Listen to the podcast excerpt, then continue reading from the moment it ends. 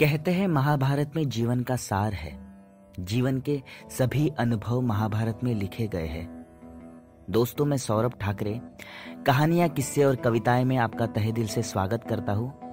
आज की कहानी महाभारत की कथाओं पर आधारित है। कहानी का शीर्षक है विदुर का जन्म। विदुर एक बहुत ही होशियार, निष्णात और निपुण संचालक था, जो हस्तिनापुर का प्रधान था। लोग तो ये भी कहते हैं कि शकुनी और कृष्ण से ज़्यादा बुद्धिमत्ता विदुर में थी। अब विदुर के जन्म की कहानी अगर हमें समझनी है तो हमें थोड़ा पीछे जाना पड़ेगा।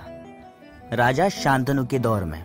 राजा शांतनु के तीन पुत्र थे, भीष्म, चित्रांगद और विचित्र वीर्य। तब भीष्म ने एक शपथ ली थी कि वो ब्रह्मचर्य का वहन करेंगे मतलब शादी नहीं करेंगे, और हस्तिनापुर का राजा कभी नहीं बनेंगे। तब हस्तिनापुर का राजा शांतनु के बाद चित्रांगत बनता है। चित्रांगत एक युद्ध में बाद में मारा जाता है और उसके बाद राजा विचित्र वीर्य बनता है। विचित्र वीर्य की दो बीवियाँ थी, एक का नाम था अंबिका और दूसरी अंबालिका। लेकिन कुछ ही सालों में विचित्र वीर्य का निधन हो जाता है और राजा कौन बनेगा, इसकी चिंता सत्यवती को सताने लगती है। तब सत्यवती उसका दूसरा पुत्र व्यास मुनि उसको आदेश देती है कि नियोग पद्धति का अमल करे।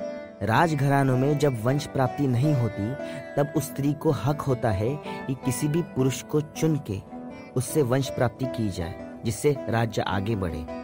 तो सत्यवती व्यास मुनि को बुलाती है और अंबिका और अंबालिका के साथ नियोग पद्धति का अमल करने का आदेश देती है। जब व्यास मुनि और अंबिका का मिलन होता है, तब अंबिका आँखें बंद कर लेती है। और व्यास मुनि अंबिका को श्राप देते हैं कि तुम्हारा पुत्र अंधा होगा। तब धृतराष्ट्र का जन्म होता है। और जब अंबालिका और व्यास मुनि का मिलन होता है, तब अंबालिका उनके त्वचा से दूर होने की कोशिश करती है। और वो उन्हें श्राप देते हैं कि तुम्हारा पुत्र पांडु रोगी होगा, और तब राजा पांडु का जन्म होता है। ये सब बातें सत्यवती को पता चलती है। तब सत्यवती अंबिका और अंबालिका को फिर से नियोग पद्धति का सही तरह से अमल करने का आदेश देती है। लेकिन अंबिका और अंबालिका को व्यास मुनि के पास जाने की इच्छा ही नहीं रहती। तब वो सत्यवती को बिना बताए अपनी दासी शर्मिष्ठा को व्यास मुनि के पास भेजते हैं। व्यास मुनि और शर्मिष्ठा का मिलन होता है और मिलन के बाद व्यास मुनि खुश हो जाते हैं और व्यास मुनि शर्मिष्ठा को वरदान देते हैं कि तुम्हारा पुत्र बहुत ही निष्णात, निपुण और होशियार रहेगा। और विदुर का जन्म होता है। तो दोस्तों, ये विदुर की कहानी थी, विदुर के जन्म की कहानी थी। ऐसी और कहानियाँ मैं लेके आऊँगा, आप सुनिए।